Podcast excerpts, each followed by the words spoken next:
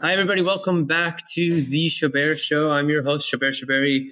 Pretty excited yet again for my next guest, who I've been fortunate enough to know for pretty much over 12 years.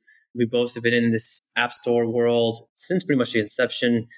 Uh, Rafael Vivas, thanks for being on the Shobeir Show. Thanks for having me here. It's it's crazy looking back. I, you know, when I met you, I was 18 years old and just getting kicked in the game, and yeah, definitely someone that I looked up to when I entered the space. Thanks, man. Well, I think I'm gonna have to kind of recollect. It was the first time we met.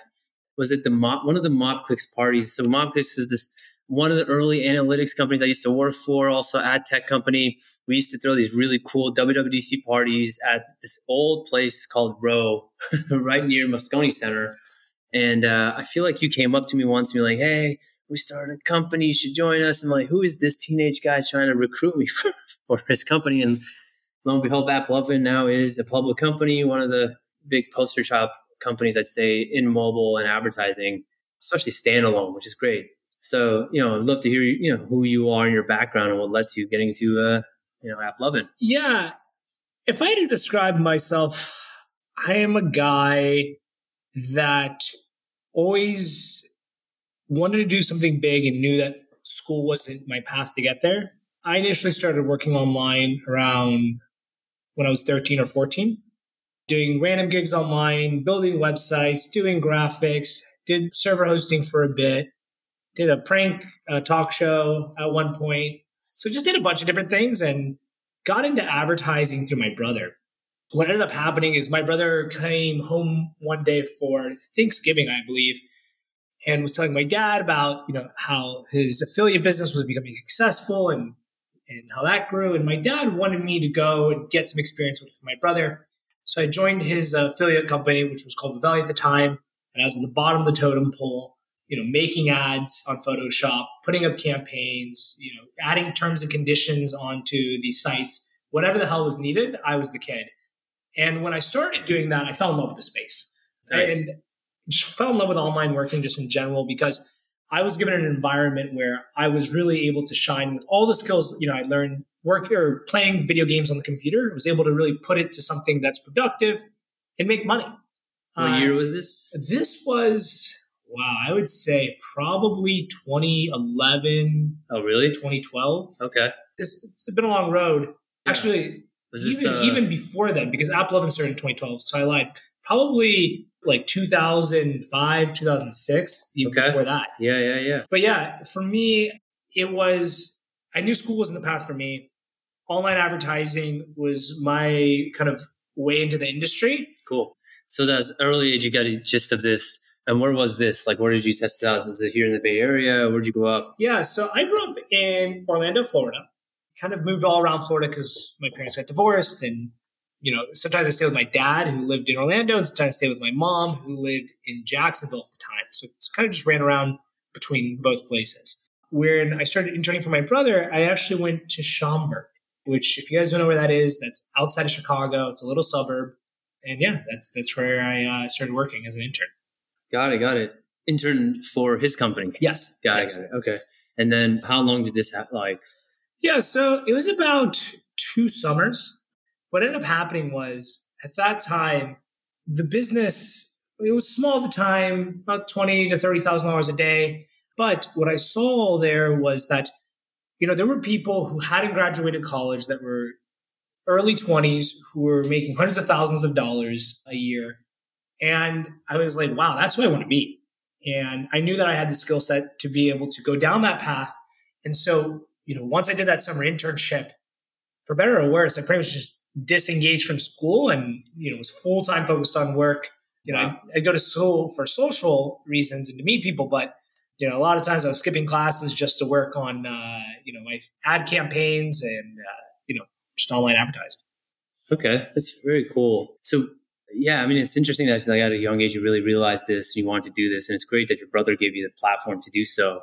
It was just only on the weekends, then, right? You, when you were back at school, you were oh, working out uh, or all the time. You're, you, because you were mentioning about like this prank talk show or you know graphics and stuff. Yeah, yeah. So once, I mean, that was all leading up into working for my brother effectively. Okay. So that was before I was like 13, Gotcha. you know, early 14 doing that stuff. And then once I went intern for my brother, you know, I just saw the opportunity there and really fully focused on that. Very cool.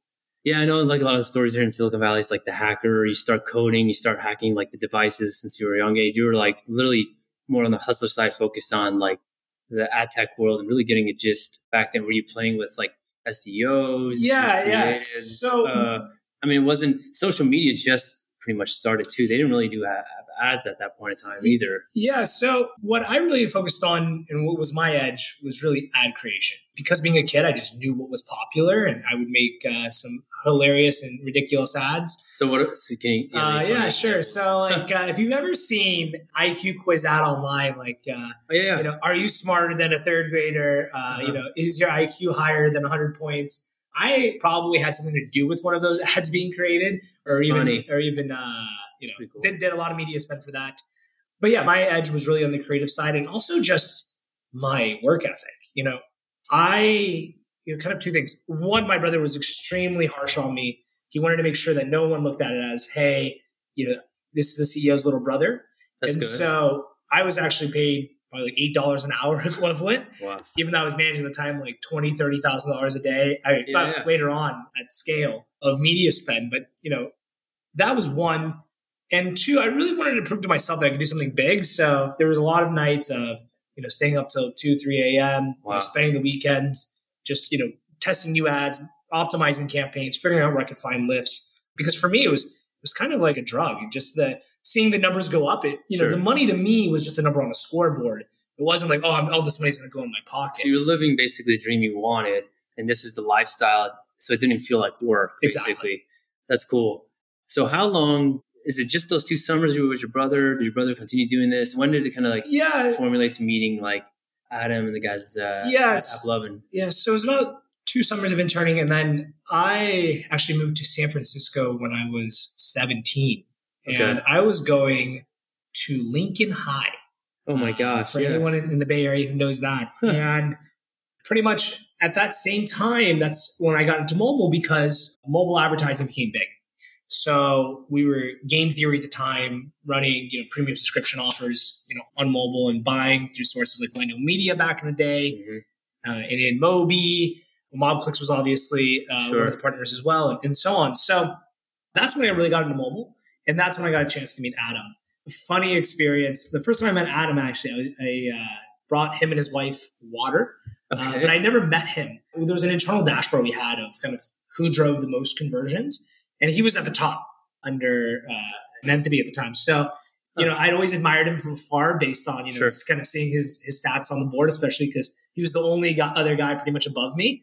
Interesting. So yeah, that was my you know connection and dad. Was didn't he have a connection to Chicago too, or no? Yeah, so he uh, worked out there in, in banking, and then also when That's he met my was, yeah. brother, uh, and they you know ran the last advertising business together. He was out there. Got it. Yeah, yeah, yeah.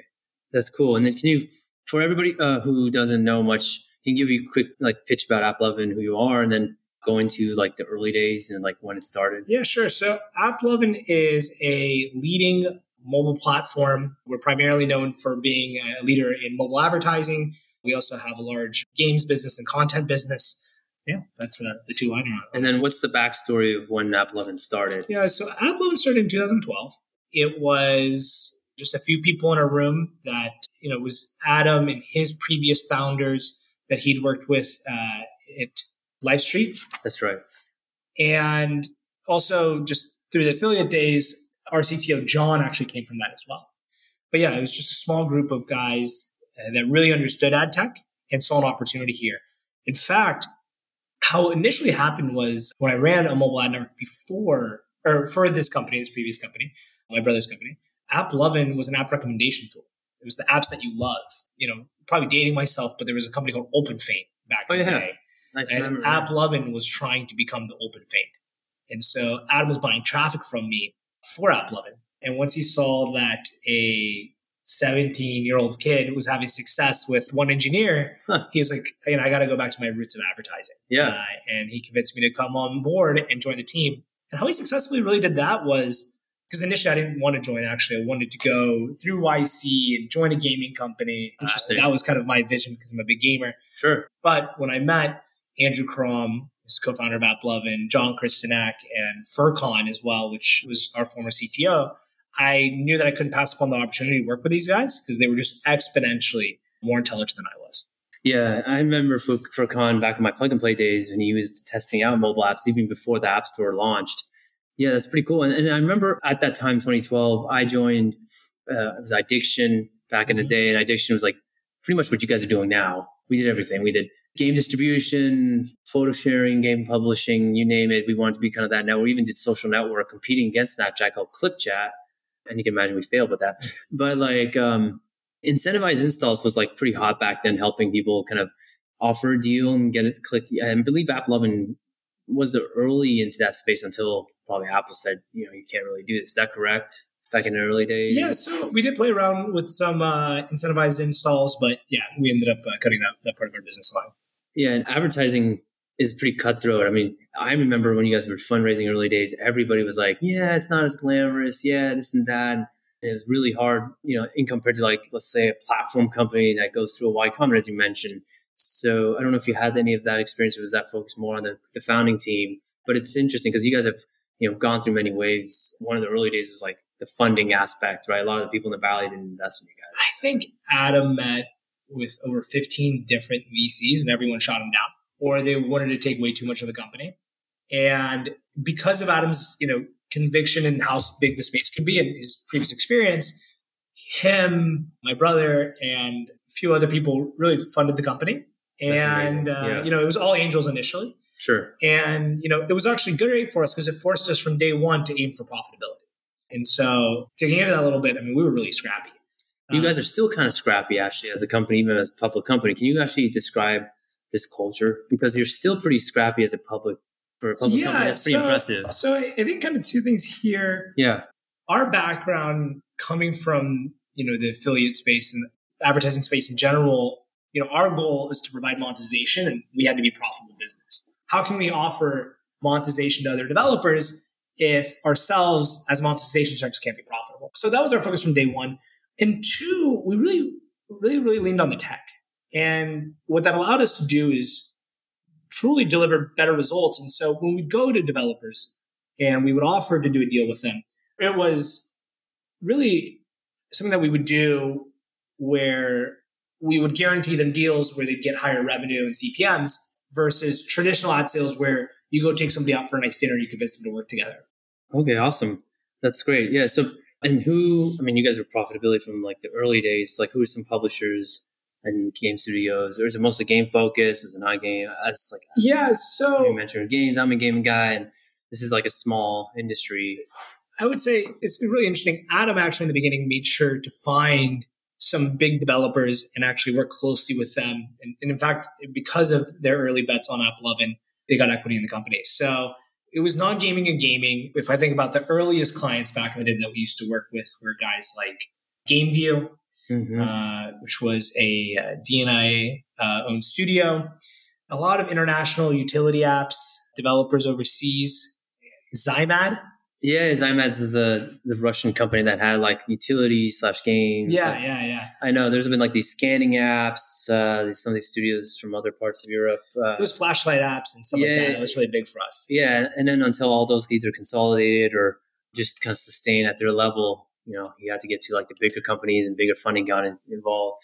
Can you explain like maybe in a nutshell what is mobile advertising for folks listening in? You know like you have your device what does that mean? Yeah so mobile advertising i look at as one of the most effective ways to advertise to a consumer. And the way that i would think through it is that advertising to a user on a medium which they always access every single day and access several times a day and typically for multiple hours on end. Correct. Yeah. And there's very easy ways to track that, even after the latest changes that have happened around privacy. Just you know, who's clicking on it, who's installing it, and so it's arguably, I would say, the most effective advertising medium out there. Yeah. So from my perspective, I've been telling people like when the inception of the App Store came, this is like I knew this is the future of the eyeball. Like this is where our generation, obviously much younger now, you can see with like the social platforms like TikTok and Snap and others. This is where literally they're watching all the content entertainment they want. And, uh, you know, for a company like yours or the ones I work for, this is like the great platforms to literally display ads. And the type of ads we see are like their abundance, right? They're obviously full screen ad, uh, reward interstitial, there's a banner, but it's a lot more interactive on a device that you're consuming content like this than versus like television traditionally, mm. right? So can you explain like like a one to one like game to game ad and or rewarded video what that means? Again, uh, these are a lot of probably people listening in who don't know this. Yeah. So a one to one game ad is advertising a game within another game. And it's extremely effective just due to the context. You know, if you're playing a game, you're most likely interested in playing another game. Yeah. So effectively how these ads are typically done within games are through banners, which you see at the bottom, or something called interstitials, which are really just full screen ads. And then rewarded ads are just ads where people get an in-game reward for watching the advertisement. Yeah, okay. And and the rewarded ads is kind of like and there's like a follow-on now which is called playable, which you can literally play a game, a mini game ad uh, within it's very effective. Exactly. You um, got to play the game before you even download. Exactly. Yeah, yeah, yeah. So, and this is like a healthy way of actually showing an ad. And then there's a lot of rewards that are allowed. Like, oh, you know, if you want to get that extra sword for your your character to battle the battleground, or you want to have a little bit more strength to hit a home run, watch this rewarded video and you get it for free versus spending like 99 cents to a dollar. Exactly. Yeah. And then you guys have uh, one of the things I kind of wanted to mention was you've kind of persevered. I mean, you've been around, this company's been around 10 years. There's been moments where it's like the industry cracks down Apple, you know, the wall gardens, as you call it, that, that stores Apple, Google, they come down continuously. It's also, uh, you know, GDPRs with the global legal grounds, GDPR, CCPAs. I think AppLovin has gone through this kind of phase multiple times. One of which I remember is you guys were acquired and had to backtrack that. And you know, so I am curious, like as somebody who's like been a co-founder slash early employee of this industry and company, what is some things that AppLovin does, again, culturally speaking, that focuses on perseverance. I know like the two things you mentioned earlier was uh, focus on the advertising and like profitability in tech. But besides that, like what else is there that you could probably mention? I would say one thing that, you know, regarding AppLovin's culture, the people that work here, in a certain way, the work that we do is their life mission.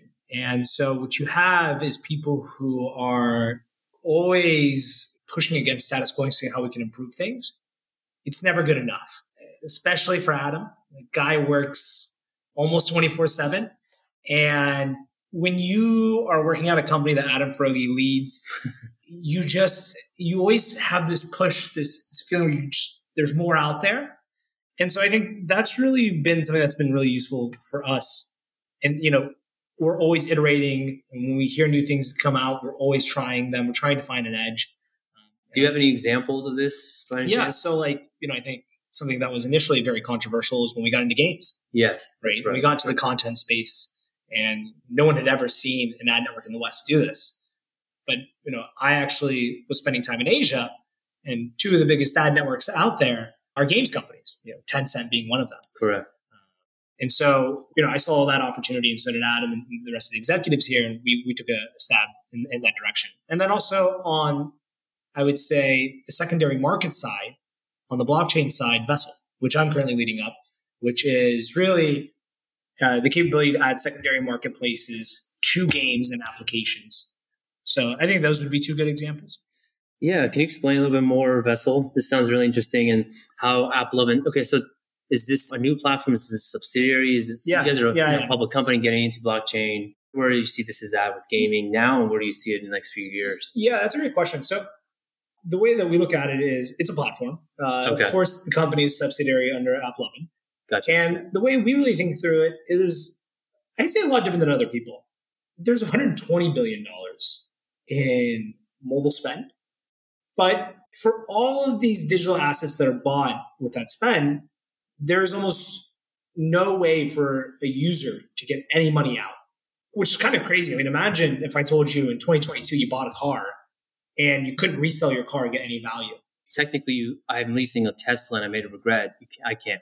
because uh, Elon wants his Teslas back. Yeah, yeah. Side note. So anyways, go go. So that's, I mean, that's like, you know, I'm pretty sure the number is three trillion dollar market in the car industry, and almost forty percent of it is of that is recar sales. yes. um, is used car sales. So it's really just looking at the massive opportunity here in these digital goods. Users want digital ownership yes. and giving developers the ability to add a secondary marketplace where users can trade and sell these assets. and this is mobile, I'm assuming. Being Exactly. Got it. exactly. That's great. And so, what's a great example of this for today? Yeah, so one of our games that's actually live, Match 3D, we did a really interesting integration where users can earn something called a pro badge. And they earn the pro badge through an event, they compete for it. And the badge has multiple uses. You can use it inside of the game and you get an in game benefit. So you, you can get a multiplier of stars, which is inside of the game is used for leaderboards without watching rewarded video ads. And then also, you have the ability to show off this badge. It's called the Pro Badge. So you look like a pro, and it's great for recruiting other people to join your team. Okay. You also have the ability to go and trade this asset on the secondary market, or uh, you can redeem it for $100 with the developer directly. Interesting. So we did that event and we saw incredible results. And uh, what's really great here is that the average age and demographic of these users is 45 plus and female. And they have Really? zero crypto exposure. And what we saw there Wow. was that Is it because of the game? Is it because the mechanics of this was really easy to use? Is it actually because like it's kind of an economy and to get more stimulated? Like, what is? yeah, Is it all be? it, it really comes down to it's all of the above. What I would really say is that we have a game that has a lot of users that are engaged. and They play every single day. Yeah. And they wanted further ways to express themselves in a unique gameplay experience. And this is something that we are able to integrate into the game. And what we saw was just great feedback from users. And then, uh, where do you see this kind of going, both on a platform and industry level, in the next couple of years? I mean, it's, I think the, the founder of Signal, he basically mentioned the biggest issue is going to be like back end scale. Obviously, this kind of notion of block, blockchain is like you know decentralized. In reality, there's just centralized platforms still. You know, like the OpenSea technically is a centralized platform for NFTs. You know, and then the wallets are kind of their own centralized play, and then the the banks and you know like where do you see that? Like, where do you see? Because you guys are obviously a big platform, a little bit more centralized, obviously, with the App Store and that network, but you want to go in this space. Yeah, so our takes is a little bit different than a lot of the thought leaders who Okay. have already said stuff. So for us, I don't see a world where there isn't a secondary market for trading digital assets on your phone. This type of business has existed for now decades on web. It's existed in all other industries already. So I see this natural evolution here. Regarding, you know, centralization, decentralization, I think what is the most important is user experience, right? And the fact of the matter is, is a centralized platform will be able to deliver cheaper prices and will be able will be able to deliver a cheaper price for a transaction and a faster transaction. Uh, and we'll be able to iterate quicker. And so I believe that there's going to be several platforms, not just one, Yeah. that are centralized that end up taking a lion's share of the market. Okay, so you do believe in this hybrid kind of centralized, decentralized Yes. platform. Okay. That I- makes a lot more sense. I also look at it as it's not, you know, black and white. It's not like everything is going to be, you know, moving to NFTs and it's Yeah. all secondary market transactions. I think this is just an incremental monetization source, Yeah. right? So That's a good perspective to have. in-app purchases, you know, there's items like, for example, in a game, if you buy hearts or you buy additional coins, it makes no sense for it to be an NFT. But let's just say there's a rare trophy or a very rare sword where there's only a limited amount of them in the economy. It makes sense to have a secondary market around those assets because if there's only a limited amount of them, then the capability to trade them within other users and pass them within the community is imperative. That's very cool. One of the aspects of the show is kind of like the culture aspect. I mean, you mentioned you were living in Asia for a little bit, Yeah. uh, and like, can you give me some context about, you know, the you've been like, obviously grown and raised in the U.S. You know, the culture of mobile users here versus mobile users in Asia to a certain extent. There, like, what what did you see there? Yeah, so Where did you live, by the way, in Asia? yeah, so I uh, spent a lot of time in Beijing. Okay, I you know went all around China, Korea, Japan, Indonesia, Vietnam, wherever you know developers were. You know, Australia. You called me, and I was on a, on a flight there, and I learned everything from each of the cultures. What I can really say about Asia is it felt like they're just ahead regarding mobile adoption. You know, what does that mean? What that means is that users they're comfortable spending large sums amount of money on their phone. There were higher quality mobile games that were developed for the Asian market. A lot of these experiences were just better optimized for the mobile device. And I think some really good examples would be uh, WeChat. You know, WeChat is the super app. You know, for people who don't know, created from Tencent, and you can pretty much do everything. It is a super. It's pretty much like a social network meets like it's literally everything, like an app store product. And like I would picture this if you know maybe people were older. AOL was trying to do that back in the day, where you could literally chat with people because WeChat. Their Uber over there. You could order groceries and so on and so Make forth. Make payments. Correct. Yeah, yeah, the payment. The QR code payments is fascinating. Actually, so being that I've been working for Mintegral, a Chinese company, my first trip to Beijing, I was at Starbucks. this is the experience. It's, it's funny. I look back and I'm, I've created this line, and I'm like, why did I create this line? I'm paying in cash, and they're trying to scramble to give me the, basically the change. And, and I look, everybody's paying by QR code. I went to the grocery store after QR code. I'm like, we're so behind here. Mm-hmm. Like, I think Apple Pay finally and Square, Cash App, all this is kind of coming along in fruition, but it's still like nowhere near what that experience of seamlessness is. I think, you know, maybe I'm off a little bit, but the population in just China alone is about four to five times the United States. And it's just over there, the problem, they had a different set of problems, which is correct. How do they maintain high throughput, right? And so for them, they really leaned on to these technologies to be able to do that inefficiently. I can tell you when I came back from China, it was like I was a little depressed actually regarding some of like the ease of use and things that I had over there didn't exist over here. So like in 2000 and you know 16, 17, when I spent a lot of time in Asia, mm. you know we pay for everything, uh, which is WeChat Pay. Yeah, WeChat yeah. Pay. Yeah. Where here, you know, Apple Pay was just taking off. Yeah. You'd be really lucky, and I was in the Bay Area if you Correct. could find you know 10 percent of the places that would be able to, to you know take it. Yeah, I mean, we still have this issue now. Uh, like good examples, I've gone to the UK, and over there you just Apple Pay and get on, you know, like the the underground, the subway there. Yep. Versus here, it's like you need a Clipper card. You need this. Each one of these like systems have their own little card. So yeah, I mean, there's a bit of a ways to go with the bureaucracy and trying to disrupt that. And then I'm intrigued to just like think of like uh, a couple quick questions I have at the time we have is uh, one is you're now part of a public company, but you guys still have that startup like mantra.